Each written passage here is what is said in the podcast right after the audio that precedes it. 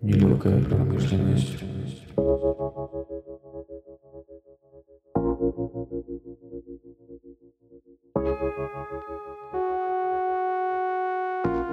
Всем привет! Меня зовут Ксения Шнайдер, а это подкаст «Нелегкая промышленность». Этот выпуск выходит в партнерстве с MasterCard. И именно поэтому в середине выпуска я буду задавать своему гостю прямолинейные вопросы про деньги.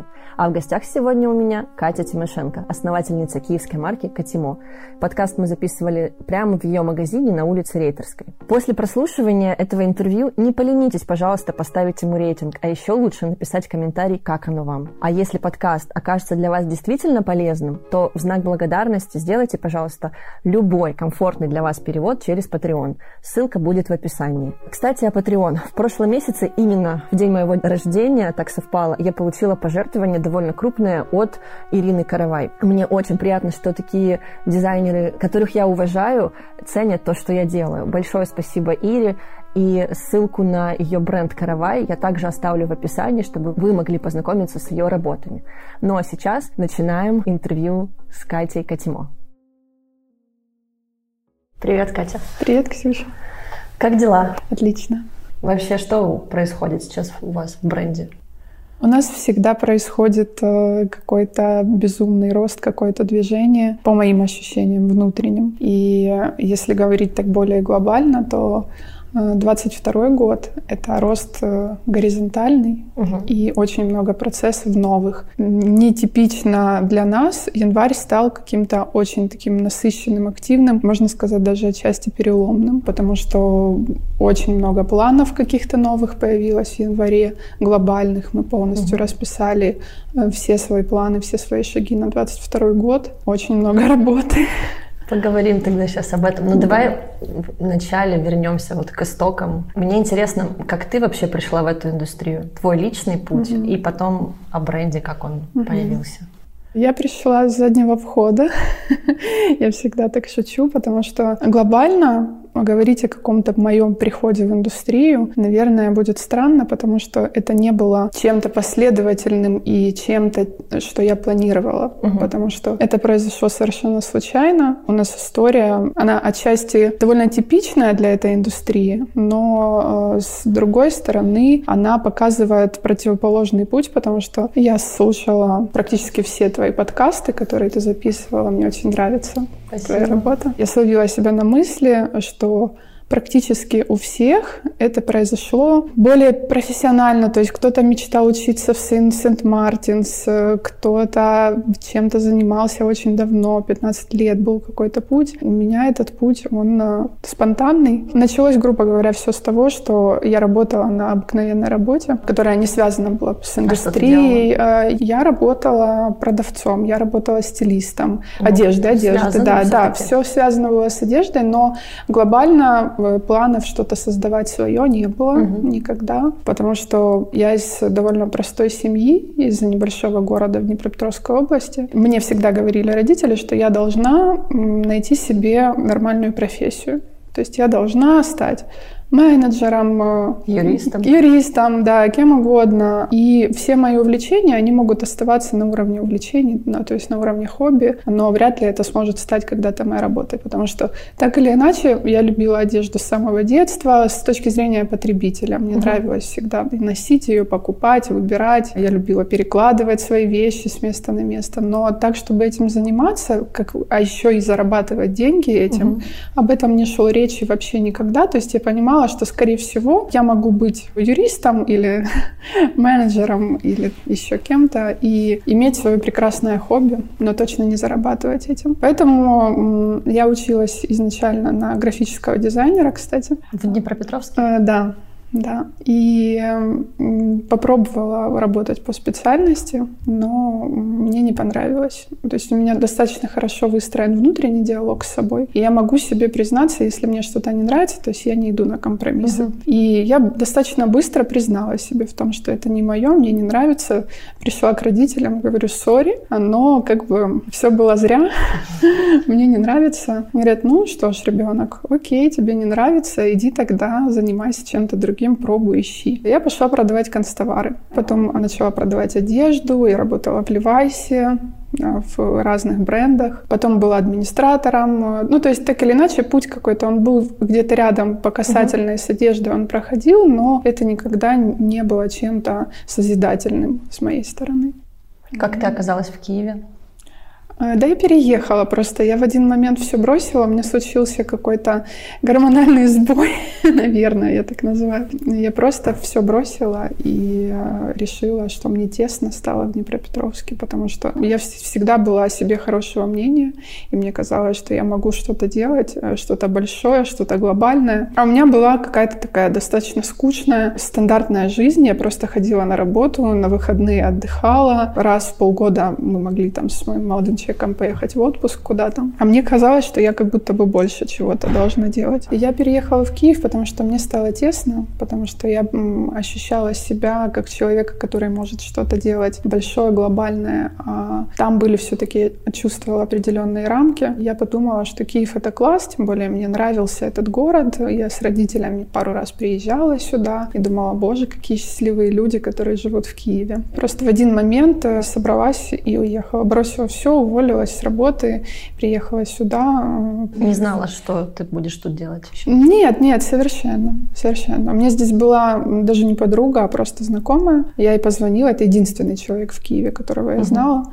Я ей позвонила, я говорю, слушай, говорю, есть такой план, есть ли какая-нибудь возможность где-то поселиться на первое время, пока я найду работу? А она училась тогда студентом была и учила, жила в студенческом общежитии. Она мне говорит, ну я узнаю, может быть, можно будет тебя поселить. Она поселила меня у себя в комнате, я прожила там два месяца. Нужно сказать, что я Киев не знала совершенно. Я знала, что есть Крещатик, метро. Я села в метро, приехала на Крещатик и пошла просто по Крещатику, заглядывала в магазины и смотрела там объявления какие-то, может, где висят. Заходила, спрашивала, ищут ли они продавцов, потому что я по факту не умела ничего, кроме как продавать. Ну, uh-huh. то есть мы все с чего-то начинаем, uh-huh. мы все касаемся вот этого дна, и у кого-то первая работа — это официант, кто-то курьер, я была продавцом, поэтому... Ну, почему? Это не дно. Ну, я имею в виду, это отправная, отправная да. точка, да. И я понимала, что то, что я умею делать, это продавать. И я пошла искать себе работу продавца. Ну вот. И в первый же день я ее нашла, я зашла в «Глобус». На витрине магазина G-Star висело объявление о том, что они ищут как раз консультанта. Я зашла, на следующий день вышла на стажировку. Я вспоминаю эти пару лет первые в Киеве как ад, потому что у меня была очень маленькая зарплата, mm-hmm. и я помню, что я рассчитывала себе ежедневный бюджет 8 гривен. Родители не помогали? Родители хотели помогать, но я не хотела угу. этой помощи, потому что я, когда уезжала, они мне сказали, ну ок, ты такая смелая, такая самостоятельная, вперед, давай-ка попробуй. И потом, естественно, у меня спрашивали, как ты, может быть, нужна помощь? Я говорю, а да нет, у меня все прекрасно. 8 гривен, это сколько было тогда um, долларов? Я сейчас не вспомню. Я ну, не, типа доллар? Курс э, это было, я думаю, где-то доллара 2 или 3 возможно, угу. вот так. Метро стоило тогда 2 гривны. И я рассчитывала себе свой путь таким образом, что я еду на работу на метро, то есть я с пересадками из Борщеговки ехала на Крещатик. Это мне 2 гривны было в одну сторону, 2 гривны в другую сторону и 4 гривны покушать. И вот я два года питалась на 4 гривны в день. Я выбирала есть мне перепечку или мивину в стакане. Угу. Я это вспоминаю достаточно с теплыми ощущениями, но при этом я понимаю, что, наверное, это был самый сложный период угу. в моей жизни. сколько он длился? Где-то года полтора. Вот так, да. Потом я перешла в другой магазин по соседству, работала продавцом. Потом э, я поняла, что мне надоела эта коммуникация с людьми каждый день, и мне захотелось спокойной жизни. Я пошла работать в интернет-магазин, продавать косметику. Менеджер просто uh-huh. в офисе. И я кайфовала, сидя за ноутбуком год, от того, что просто я не общалась с людьми потому что я просто оформляла заказы через CRM-ку, там, паковала угу. их и все. Такой был у меня год э, отдыха. Но потом все-таки амбиции мои взяли верх надо мной и сказали, давай, Катя, иди вперед. И я написала в Фейсбуке, помню прям как сейчас, написала Лере Бородиной сообщение в Фейсбук. Это супер странно, и я сейчас понимаю, что если бы кто-то сделал сейчас так со мной, это был бы, скорее всего, провал, и, скорее всего, Лера уже не повелась бы сейчас на такое. Но тогда это почему-то сработало, и она меня взяла к себе на работу. За что я супер благодарна, потому что это школа жизни. Она Ты была прям... в Майлук? В Майлук стилистом, да. Очень многому научила меня эта работа. Я около двух лет, кажется, работала там. И, собственно, как э, появился бренд Катиму. Опять-таки, нужно сказать про мои отношения с одеждой, что они всегда были достаточно теплыми, и у меня есть внутренний стержень такой относительно одежды. Я всегда знаю, чего я от нее хочу. У меня практически не бывает вопросов, что надеть. Я всегда могу себе ответить на вопрос, чего я хочу в данный момент от одежды, как хочу выглядеть, что хочу uh-huh. делать. Ну и тогда у меня случилась приблизительно такая же история. Я придумала платье себе в голове, которое мне хотелось бы. Это как раз был период, когда все носили рекованс, балахоны, uh-huh. мантии черные, а в магазинах еще не продавалось этого все. И я подумала, что мне хочется какое-то оверсайз, такое объемное черное платье. И пошла его искать по нашим магазинам, по масс-маркету, и, конечно же, я его не нашла. Я всегда шучу, что мозг мужчины, он работает несколько иначе, отличается работа мозга от э, работы мозга женщины. И я выхожу из магазина и жалуюсь мужу Виталику. Говорю, что, слушай, такой бред, хочу платье, это так просто. Черный кусок ткани, ты его сшиваешь сверху на плечах, снизу, и получаешь платье. Почему это никто не сделал еще? Почему я не могу это найти? На Рекованс денег у меня нет, я хочу что-то за полторы тысячи гривен и не могу это найти. Он мне говорит, ну так шей его сама, потому что ты мне сейчас рассказала, как это делать. И нужно сказать, что шить и кроить я не умела вообще совершенно. То есть у меня руки достаточно хорошо поставлены, я могу что-то там пришить пуговицу, то есть что-то элементарное сделать смогу, но собрать заново вещь, с учетом того, что я не, не понимаю технологии, как это все делается, это казалось мне чем-то непонятным. Но я думаю, ну окей, можно попробовать. Мы поехали в текстиль «Контакт», купили 4 метра ткани. Я ничего не понимала в составах, в фактурах совершенно. Я просто увидела ткань, которая мне показалась так красиво качелькой провисает. И думаю, ну ок, подходит. И мы купили 4 метра этой ткани, приехали домой. У меня была бытовая машинка маленькая. Я на полу, у меня даже есть где-то фотография. Расстелила эту ткань, взяла кусок мыла, потому что я помню, что у меня когда в детстве там бабушка что-то делала, она по ткани мылом рисовала и вырезала вырезала. И мне как-то в голове отложилось, что нужно что-то нарисовать на ткани. По лекалах о том, что должна быть какая-то конструкция, ничего не подозревала. Я просто интуитивно расстелила ткань, нарисовала силуэт, вырезала его канцелярскими ножницами, на бытовой машинке собрала, надела, мне понравилось, и утром пошла в нем на работу. Оно было сшито максимально отвратительно, ну, то есть оно снаружи выглядело хорошо, внутри это были просто торчащие нитки, ну, насколько я могла. Я пришла в нем на работу, и моя коллега с меня его купила. Да, она говорит, боже мой, Катя, что это за платье? Я иду в субботу к подруге на свадьбу, продай. А я говорю, нет, я выстрадала это платье, я его так хотела, я вышила сама, я тебе не продам. И опять я звоню Виталику и говорю, слушай, говорю, тут такая проблемка, как бы хотят купить платье такое же. Он говорит, так по шее у тебя же еще вон осталась половина ткани с шеи. Я говорю, я не сошью такое же. Он говорит, ну ок, что-то придумаем. И мы, значит, берем мое платье как прототип, берем эти два метра ткани, идем к знакомой швее, просто был какое-то у нее такое швейное ателье небольшое. Приходим к ней, она по прототипу моего платья шьет нормальное. Мы его продаем, за 1200 гривен, я помню. Я думаю, вау, вау, я заработала какие-то деньги, кроме основной э, зарплаты моей. Думаю, как же это классно, но что делать дальше? И мы берем эти 1200 гривен, едем в текстиль контакты, покупаем еще ткани уже 10 метров. Параллельно разрабатывает сарафанное радио, все видят э, на мне мое платье, на Кристине, вот первой покупательнице платья,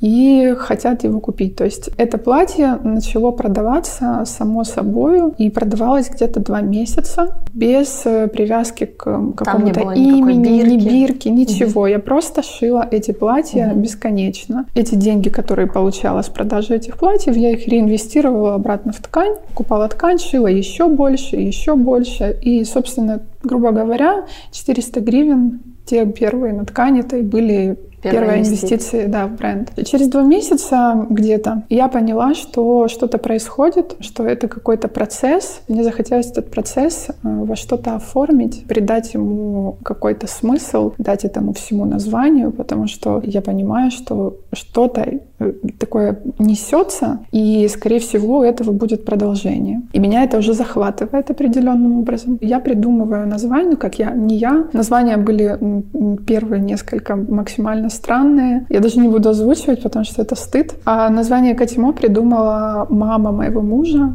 э, потому что мы пожаловались, что вот нам нужно какое-то сделать э, название прикольное. Она говорит, ну так, ребят, все просто.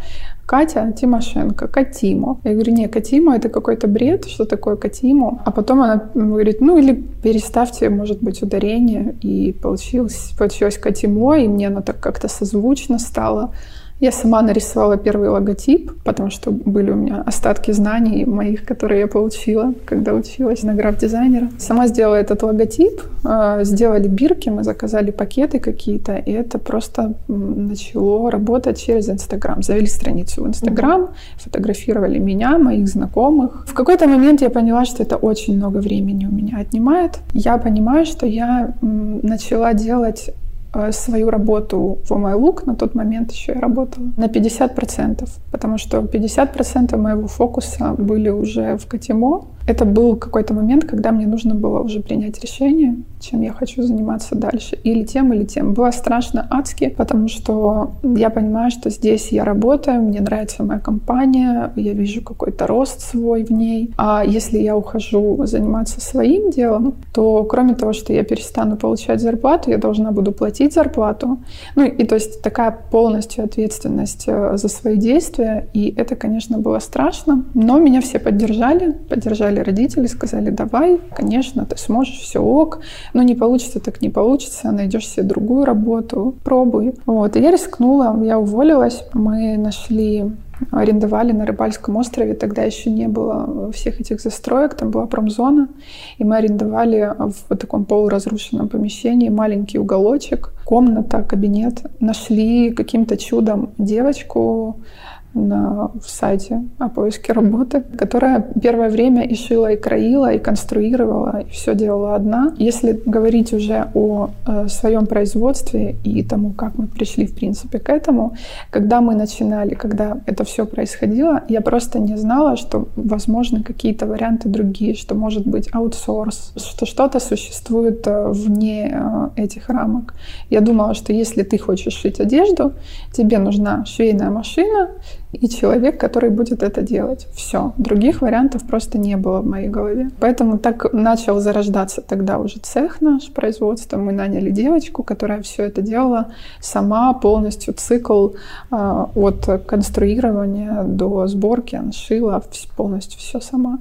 Вот. А я придумывала дизайн, и это продолжалось где-то два с половиной года. Эти два с половиной года я считала, что я занимаюсь э, хобби.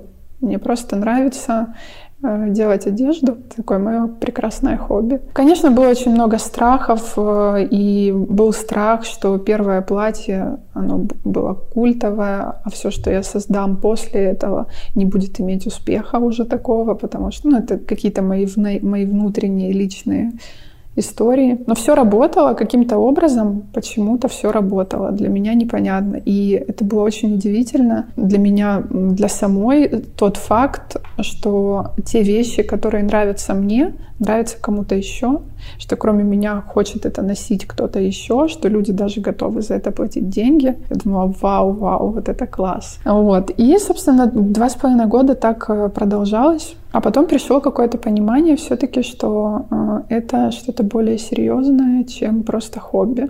Когда начали появляться дополнительные сотрудники, когда мы докупали оборудование, увеличивали нашу производственную мощность, я чувствовала на себе эту ответственность. И в моей голове не существовало варианта, что может не получиться а, то есть я чувствовала настолько э, вот этот груз ответственности, во-первых, что в меня поверили, во-вторых, что у меня есть команда, которую я привела к себе, и я должна платить им зарплату. Поэтому у меня даже не было вариантов, э, чтобы у меня что-то не получилось.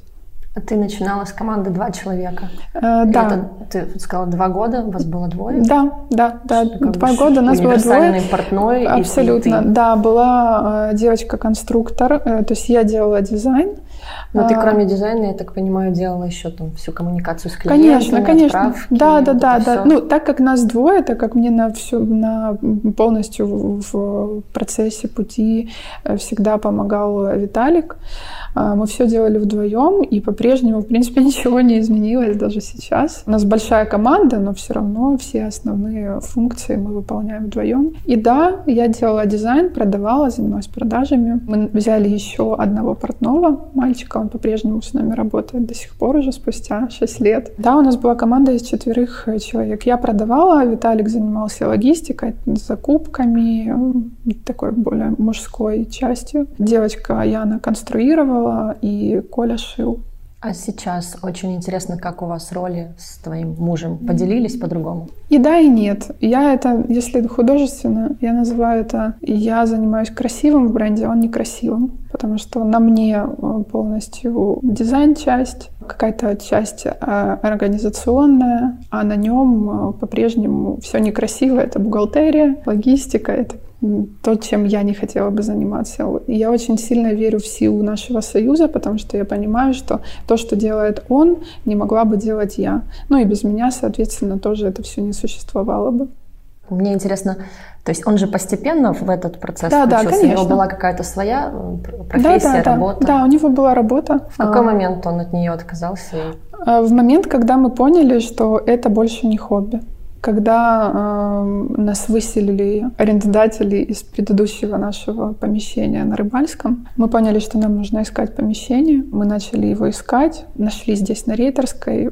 Первое наше помещение вот здесь же прям, оно находится на цокольном этаже, там 50 квадратных метров. Мы арендовали его. 70% площади было под производство. Там стояло 4 швейные машинки, э, оверлок, распашив, небольшой стол э, закроенный. Это там, где сейчас кафе? Нет, нет, это а. там, где сейчас склад уже ага. у нас. Хорошо. Вот, да, но это, ну, это 50 квадратных метров, это супер мало. Угу. Но мы разделили эту площадь э, на про часть, которая производство была, отвечала за, и вторая часть это шоурум. Мы разделили шторкой, от, э, отвесили, и я сидела там, продавала то есть что-то шили, из-за шторки выносили, вешали на вешалку, и почему-то приходили люди, и почему-то это покупали. Я правда сейчас с оглядкой назад вообще не понимаю, почему нам повезло так. Ну, конечно, это путь, конечно, это много работы, это вера и все, да-да-да, но э, Тогда это, по моему мнению, было прям не очень презентабельно, и это было очень странно, потому что шумят машинки, ты знаешь, как шумят машинки, mm-hmm. нож раскроенный режет, э, и тут приходят ко мне прекрасные женщины, меряют эти платья, и я извиняюсь перед ними, говорю, простите, пожалуйста, у нас тут цех, и тут так шумно, они мне говорили, Кать, да ничего, все отлично, нам нравится даже, это же так прекрасно, процесс, все сразу сразу здесь. В тот момент как раз, да, мы поняли, что это больше не хобби, что это процесс, который больше похож на бизнес. И Виталик, собственно, да, закончил со своими всеми проектами, которые... Тебе не пришлось его уговаривать? Пришлось уговаривать, да, потому что я понимала, что то, что делает он, его часть работы, это то, чем я точно не буду заниматься сама, и, скорее всего, мне нужно будет кого-то нанять, чтобы эти функции выполнял какой-то другой человек. И я ему как раз говорила, что то, что делаешь ты, это настолько важно, и без, без тебя э, не существовало бы Катиму так же, как и без меня. Поэтому, конечно, я убеждала, но у него в процессе там еще года, пол, полутора, наверное, наверное, у него были попытки чем-то заниматься еще параллельно. Он хотел, потому что это все-таки твое, это все-таки одежда, это все-таки mm-hmm. женское. Я пойду что-нибудь еще поищу для себя. Но работы было настолько много, что ему просто не было, у него не было возможности искать что-то, ходить еще. А сейчас его должность это SEO, операционный директор? Если говорить терминами, то да, это SEO. А ты креативный директор? Я называю себя э, дизайнером и, наверное, да, и креативный директор, если опять-таки говорить терминами, потому что вся креативная часть, вся стратегическая часть — это полностью под моим управлением. Да. То есть у вас не бывает споров там по теме дизайна? Нет, нет, нет, он нет. полностью а, Нет, он, он может сказать, что что-то какой-то типа странный тут карман, Угу. И я могу с ним согласиться, а могу нет. А он может сказать, там, эта ткань слишком дорогая для нас, рекомендую тебе сэкономить? Ну, какие-то такие более бизнес-советы, которые так или иначе могут повлиять на твой дизайн?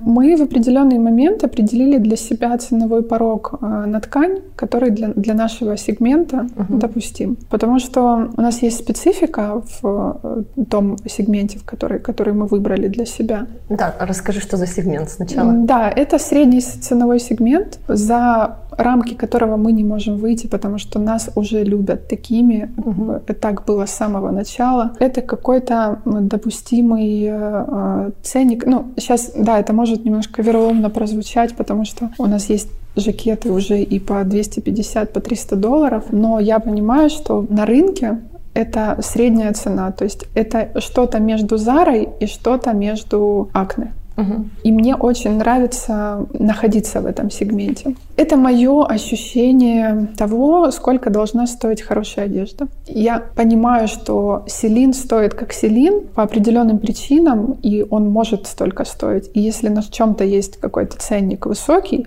значит э, эта цена чем-то оправдана. То есть я не говорю сейчас, что все дорого, это плохо. Моя зона комфорта — это как раз вот этот ценовой порог, где брючный костюм стоит 500 э, долларов максимум. Мне очень нравится это, и это нравится нашим клиентам, которые постоянные уже 5 лет. То есть есть такие, которые прям давно-давно с нами и продолжают оставаться с нами. Это очень большая ценность, и за это нас любят. Вот. И сложность в чем? Собственно, в том, что э, в этом ценовом сегменте мне хочется делать очень хороший продукт, который будет подходить под мои понятия качества. Я не пойду на компромисс с собой, потому что нужно выбрать дешевле ткань, чтобы попасть в сегмент. Я всегда буду покупать э, хорошую ткань, уменьшать маржинальность э, этой вещи, но угу. для меня важен вот этот финальный результат, который мы получим на выходе. И, конечно, тут у нас бывает возникают споры, но мы для себя определили, что у нас есть определенная сумма за погонный метр, которую мы можем потратить в рамках нашего сегмента. То есть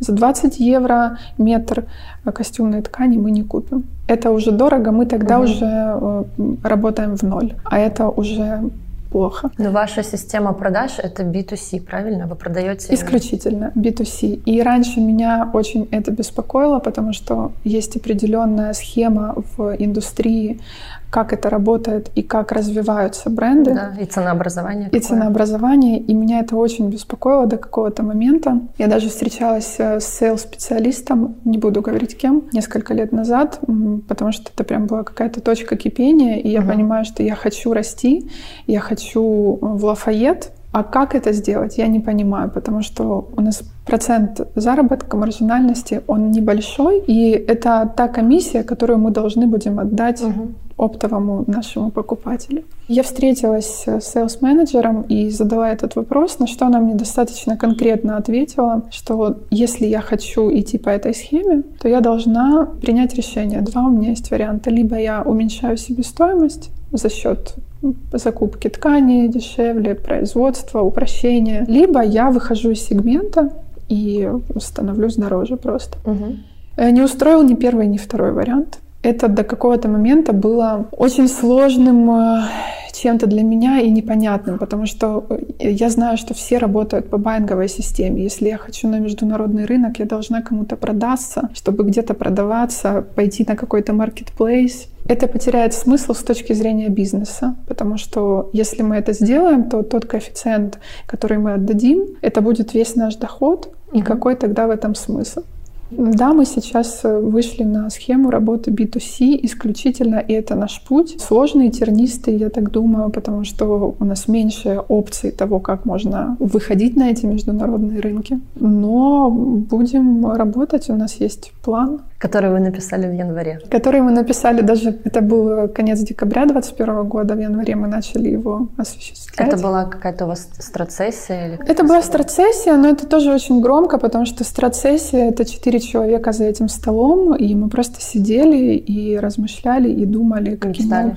мечтали, да, и оценивали свои возможности, каким это образом должно быть. Я нахожу в формате B2C очень много плюсов сейчас. Во-первых, мы работая в таком формате, имеем возможность чувствовать своего клиента. Мы понимаем его потребности от первого лица. Понимаем все боли, понимаем все наши ошибки, все, что мы делаем не так, сразу от потребителя. То есть между нами с нашим клиентом нет прослойки в виде шоурума, какой-то площадки. А вы как-то собираете эти фидбэки? Ну, то есть это как-то автоматизировано у вас этот процесс? У нас нет раздела с отзывами, mm-hmm. если ты об этом, но, конечно, мы собираем фидбэки и сразу обрабатываем, если что-то кому-то не понравилось, есть какой-то плохой отзыв или хороший отзыв. Mm-hmm. Естественно, мы берем в оборот эту информацию и сразу принимаем решение, как с этим работать. Хочется задать вопрос, а бывали какие-то странные жалобы? Ну, знаешь, вот прям когда тебе кажется, что, наверное, человек не в себе. Слушай, ну, работа с людьми — это большой мой опыт, и э, это всегда странно, и это то, что не перестает тебя удивлять. Странные жалобы есть каждый день практически. Угу. Ты понимаешь, что работа с клиентами да. это всегда очень странно. То, что чаще всего мы слышим, ну, это даже не жалоба, а как пожелание э, клиента о том, что э, хочется шире размерную сетку, хочется XXS, потому что девочки-дюймовочки да, не всегда роста. могут найти для себя что-то у нас, угу. потому что наш оверсайз для них велик. Мы на пути решения этого вопроса. Да, это, конечно, не сразу, потому что это очень сильно может повлиять на процесс производства, большое расширение в размерной линейке. Но, конечно, да, мы приберем в оборот это и работаем над этим. Бывает такое, что вы адаптируете под клиента изделия? Там, нет, длину? сейчас нет. Сейчас нет. Есть... Раньше мы это делали, потом мы перестали это делать, потому что мы бренд готовой одежды. И я считаю, что не проблема обратиться в ателье, конечно. И мы не делаем инт-пошив. Угу. И наш костюм не стоит 2000 евро угу. для того, чтобы его сажать. Если ты хочешь идеальную посадку, можно пойти обратиться к портному, который на тебя его посадит идеально, вы ты выберешь ткань, и все будет прекрасно. Мы бренд готовой одежды, и которую можно откорректировать там только по длине, по каким-то таким функциям. А ты сказала, что у вас основное как бы силуэты оверсайз. Нет, нет. Наша размерная сетка есть наша внутренняя, на которую мы опираемся, когда работаем. Но за ее основу мы брали ГОСТ и параметры славянской женщины. То есть mm-hmm. это взялось не из ниоткуда, не потому что я люблю э, носить пиджаки мужского кроя. Mm-hmm. Мы взяли параметры э, стандартной женщины, э, точнее стандартные параметры славянской женщины, и с ними работаем. Конечно, есть плюс-минус отклонения какие-то, потому что кто-то высокий, кто-то низкий, у кого-то талия узкая, у кого-то бедра широкие. То есть это всегда есть, но мы стараемся делать более универсальный все-таки продукт. Если ты не против, сейчас э, задам пару вопросов про деньги. У меня появился партнер у этого выпуска, это MasterCard, поэтому этот блок будет такой больше про бизнес. Мне интересно, я думаю, что слушателям тоже будет интересно, вот эта история с кафе. Это решение было принято, чтобы начать больше зарабатывать, дополнительный источник дохода, или это просто дополнительный источник трафика и там узнаваемость бренда? То есть что, что вами двигало? Опять-таки, так как э, строился бренд с самого начала интуитивно, кафе тоже появилось интуитивно. Когда-то у меня была голубая мечта, что э, с нами случится однажды дом Катимо, где на первом этаже будет кафе, магазин, э, сверху офис, производство, все в одном здании. Но это не было планом, это было мечтой. Когда наш арендодатель сказал, что у него есть для нас предложение по помещению, в котором сейчас находится магазин, у нас были планы его увеличивать однозначно, потому что мы не помещались на том месте, где кафе был магазин. Угу. Он был слишком маленький, и мы должны были его увеличить. И когда нам сказали, что есть свободное помещение на втором этаже, мы, естественно, решились э, на то, чтобы его арендовать. А, но то помещение, которое находится внизу, там, где сейчас кафе, мы от него отказываться ни в коем случае не хотели, потому что это витрина, это такое уже нахоженное место, мы очень любим это, и нам нужно было просто что-то там сделать получилось, это со стороны выглядело как такая э, диверсификация, mm-hmm. что мы э, что-то решили открыть новое, хотя на самом деле так не было. Нам просто показалось логичным, что э, сверху будет магазин, а снизу будет опция выпить кофе из э, классного брендированного стаканчика, что тоже обволакивает нашего покупателя вот в это ощущение присутствия mm-hmm. в бренде. Ну, это сейчас два разных направления бизнеса, то есть вы их конечно. бы отдельный да, учет да, да. и там да, да, KPI. однозначно, конечно. Это два разных направления бизнеса. В марте исполнится год, как открыли мы кафе. И я понимаю, что э, кафе и в целом вот эта индустрия кофеен, это совсем не про деньги. Не про деньги. Нет. То есть э, вы пока не вышли в ноль, в прибыль? Нет, нет, у нас э, сама окупаемость у кафе полная. Там uh-huh. даже есть процент прибыли. Но он настолько небольшой, что я понимаю, что человек, если это э, единственный бизнес, кофейня, то он не слишком много зарабатывает. Uh-huh. А можем еще поговорить про окупаемость магазина, потому что, я думаю, на всех производит впечатление очень классный интерьер, мебель, все сделано ну, не хочу говорить дорого, но есть ощущение, что ты где-то в Париже, угу. скажем так. Очень приятно, класс. Насколько это тоже оправданные вложения, инвестиции в такую? Да, это были инвестиции и довольно большие, и неожиданные для нас, а, потому что мы, когда встретились, просто такая отступительная нотка, мы встретились и с нашим архитектором. Она у нас спросила, ребят, какой у вас бюджет на ремонт? А мы не понимаем, какой у нас бюджет на ремонт, потому что мы никогда этого не делали вообще. Мы ничего не строили,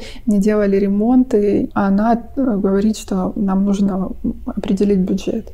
И мы так подумали себе в голове, голове сложились, что это где-то будет 20 тысяч долларов, и мы ей сказали, что ну вот 20 тысяч долларов. Она так ухмыльнулась и говорит, ну окей. И в процессе э, ремонта уже стало понятно, что это будет не 20 тысяч долларов, потому что это старое здание, то помещение, в котором сейчас находится магазин, это раньше были кабинетная система, э, просто были такой коридор mm-hmm. и кабинеты. И нам нужно было снести эти все перегородки, и на этапе сноса перегородок, демонтажа, а мы поняли, что все сложнее, чем нам казалось, потому что мы думали, что там гипсокартон, а там оказалась дранка, и мы думали, что демонтаж у нас займет э, два дня, а он занял месяц, и это стало все сильно дороже, чем мы себе планировали. В итоге вся стройка магазина и кафе обошлась нам в 100 тысяч, это деньги были из оборота? Деньги из оборота, да. Так было всегда, когда мы строили первый магазин в Арке, здесь, там, где кафе. Это тоже очень милая история, потому что все деньги всегда были из оборота, никогда не было инвестиций э, сторонних Кредитов, вообще. Вообще нет. У нас была попытка взять кредит в прошлом году, но это тоже такая отдельная история. Не было никогда ни кредитов, ни инвестиций. Угу. Мы строили магазин маленький первый. Э, я продавала платье на цокольном этаже в первом шоуруме. Продавала, э, брала эти деньги, выносила Виталику, отдавала. Он ехал, покупал на эти деньги щебень и цемент. И мы строили его полгода, точнее Виталик его строил сам, то есть мы никого не нанимали, мы там все делали сами. Потому что просто не было денег, у нас не было э, опции кого-то нанять и заплатить кому-то. Просто не было, потому что не было бюджета никакого. Я продавала платье, несла ему, он покупал цемент, э, приезжал, заливал пол. Здесь была приблизительно такая же история. Мы работали, зарабатывали, вкладывали. Сколько времени длился весь ремонт? Пять месяцев. Пять месяцев. Да. Окупилась вся эта история за три месяца. Вау. Да. Это мощно. Да. Я понимаю, что мы вложили достаточно крупную сумму денег в помещение, которое нам не принадлежит. Угу. У нас хорошие отношения с нашим арендодателем, они более партнерские уже даже. И всегда это выглядит странно, что такой большой бюджет угу. в арендованное помещение. Окупаемость была очень быстрой и хорошей, и сейчас мы работаем уже только в плюс, поэтому. Как ты оцениваешь вообще успехи бренда?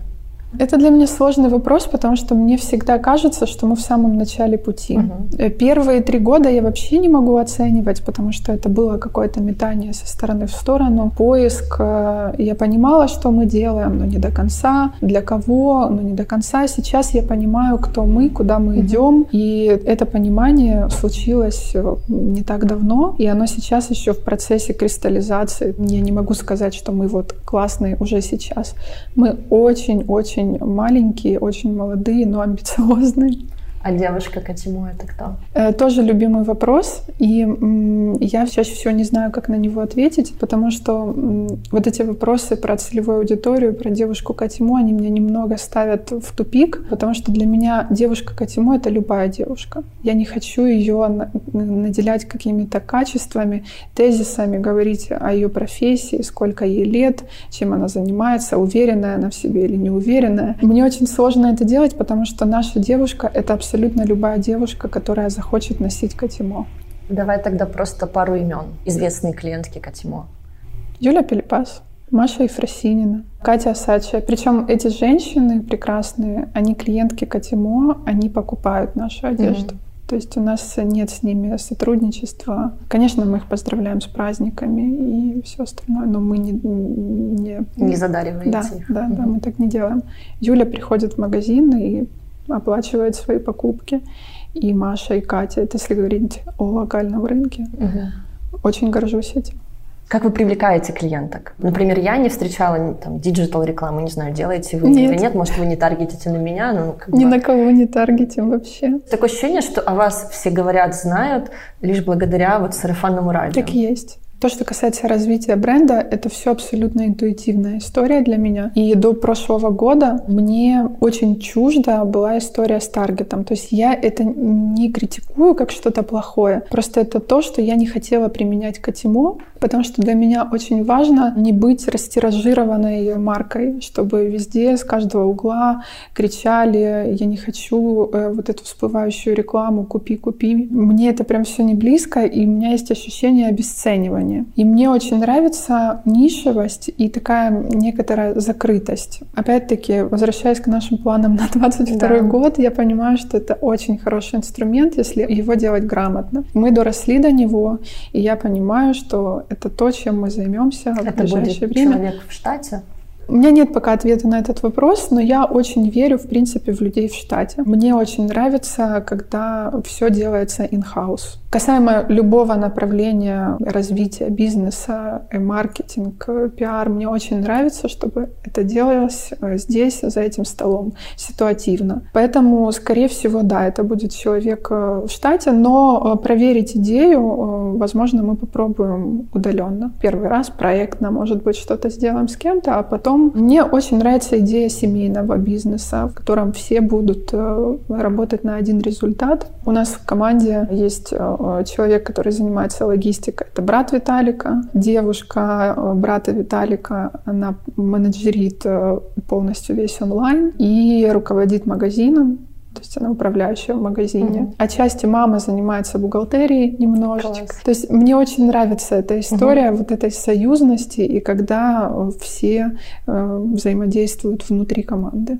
Обычно говорят, что если там, там с семьей работаешь, что неизбежны какие-то вот ссоры, потому что границы очень размыты, нет субординации. У нас есть субординация. У есть? Да, я не знаю, каким чудом, но у нас есть. Мы очень сильно разделяем рабочие отношения от личных отношений. И на работе мы все сотрудники.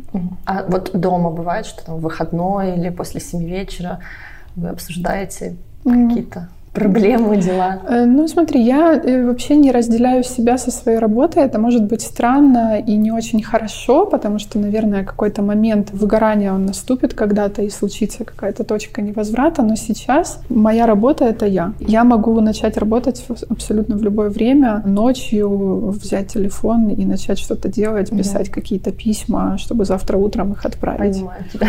Пока что я не разделяю, и mm у нас на этом, на этом фоне проблем э, личных не возникает, потому что Виталик э, очень хорошо чувствует меня, он знает, насколько для меня это все важно, и что э, это большая часть меня, и разделить э, это все, скорее всего, будет невозможно. Поэтому для него это смирение, наверное, mm-hmm. с тем, что работа — это большая часть меня. И он это понимает, и у нас на, этом, на этой почве никаких проблем совершенно не бывает. Конечно, мы устаем, конечно, мы можем договориться эти два дня вообще не обсуждать работу, но чаще всего это то, что наоборот нас объединяет.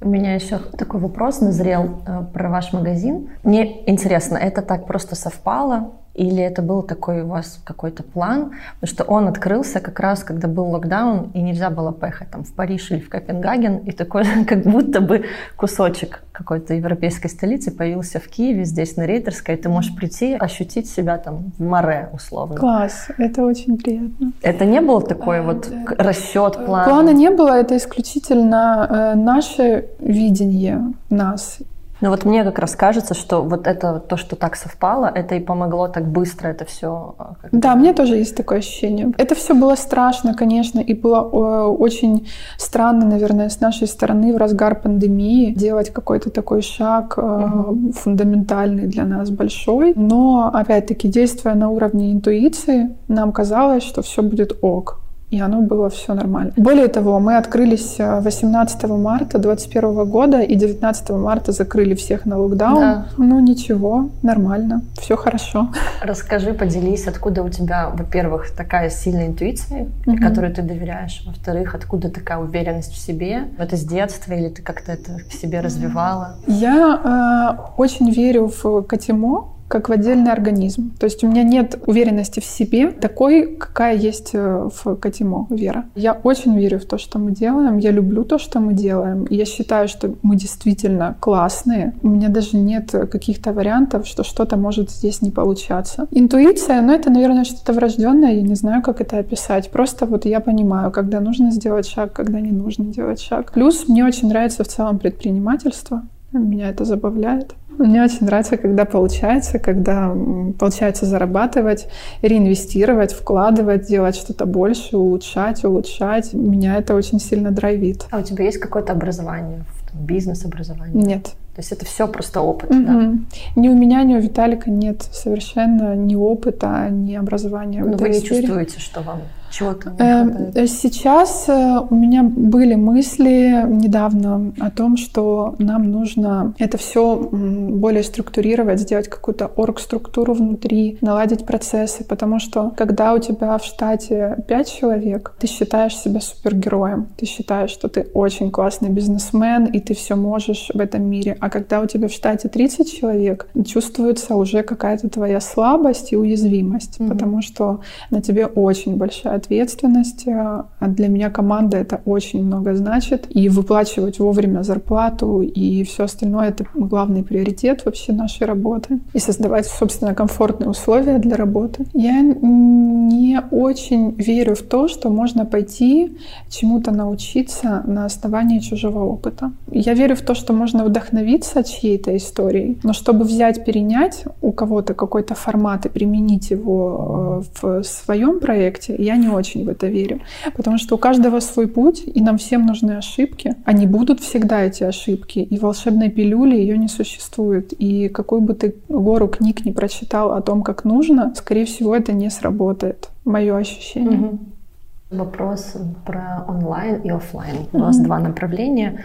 Какое сейчас больше продает? Э, да, у нас есть аналитика за 19, 20, 21 год и по онлайну, и по офлайну. Э, сейчас э, офлайн продает больше. Несмотря на пандемию, офлайн продает больше, потому что у нас классный офлайн, mm-hmm. потому что люди хотят сюда прийти, они хотят выпить наш кофе, они хотят всю эту историю, которая окружает бренд, почувствовать на себе. Я их понимаю, потому что мне это тоже очень очень все близко. Я не отношусь к одежде на уровне потребительства исключительно. Для меня это немного больше всегда было, и я стараюсь так делать в Катимо, продавать смыслы, а не одежду, продавать вот эту атмосферу. И когда человек приходит, э, он имеет э, возможность тактильно ощутить э, нас, почувствовать себя в нашем интерьере каким-то особенным образом, почувствовать запах, который в магазине наш фирменный. Ну, то есть это намного больше, чем просто купить новую вещь. Поэтому офлайн, да, э, он больше, но опять-таки сейчас мне это кажется супер странным,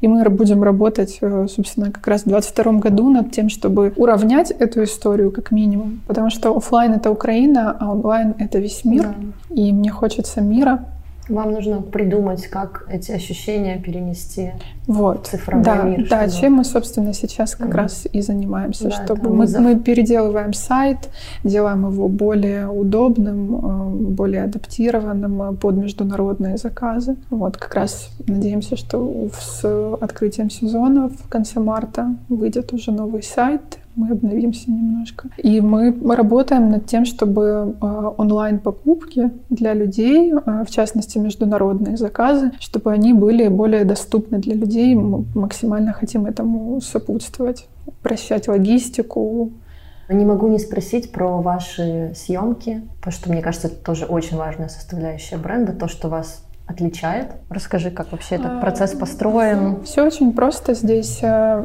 я в какой-то момент поняла, что генерить идеи для съемок, э, продюсировать их, э, это не то, от чего я кайфую. Ну, это такое правило. Если ты от чего-то не кайфуешь, нужно отдать это кому-то. И так у нас в команде появилась Таня Немченко. Она визуальный директор. И все, что касается съемок, продюсирования, стайлинга, это ее зона ответственности. И я практически не касаюсь этого направления. Она просто приходит ко мне с концептом. Ты утверждаешь? Да, да, и мы снимаем и получается прекрасный результат, потому что Таня, опять-таки, человек инхаус, она... Она, она в штате, да, у вас? Да. А, да, потому что я удивлена, как она так тонко чувствует. Да, она полностью все знает о продукте, от этапа создания, от э, идеи до реализации. Она видит весь этот процесс, она принимает участие во всех наших страт-сессиях, она понимает, для кого мы работаем. Угу. Поэтому здесь достаточно просто понять, э, какой нужен контент. Но у вас такая, получается, система, что съемка выходит как раз перед стартом продаж. То есть да. не так, как, например, в моем случае, что мы снимаем лукбук, а коллекция в продаже будет только через 6 месяцев. Вот. Ну, это, это не это... очень удобно, ну, как бы с точки зрения ведения соцсетей. Ты понимаешь, что надо выложить лукбук, но в то же время тебя начнут спрашивать, как купить, а ты просто людей будешь разочаровывать, что никак ждите. Ну, это другая схема да, совершенно. Другая схема. Это другие сроки. Мы не работаем в международных сроках. У нас э, какая-то своя схема, какой-то свой план выхода коллекции. Он уже угу. сформировался с годами. А сколько вы делаете коллекций? Мы делаем две основные коллекции в год. Весна, лето, осень, зима. Это большие мейн коллекции. Между ними у нас выходят дропы и капсулы тематические. Это весенняя, новогодняя, угу. летняя с купальниками. А какой сезон для вас э, более успешный? Осень-зима. Всегда. Верхняя одежда, да, mm-hmm. потому что, мне кажется, да. ваша сильная сторона. Да, у нас классно получается верхняя одежда, ее любят. Осень-зима — это всегда подъем. Потом у нас выходит после основной коллекции осень-зима выходит зимняя капсула с э, зимней верхней одеждой. Это всегда прям э, всегда хорошо. Большое спасибо тебе. Тебе спасибо. Было очень интересно. Взаимно.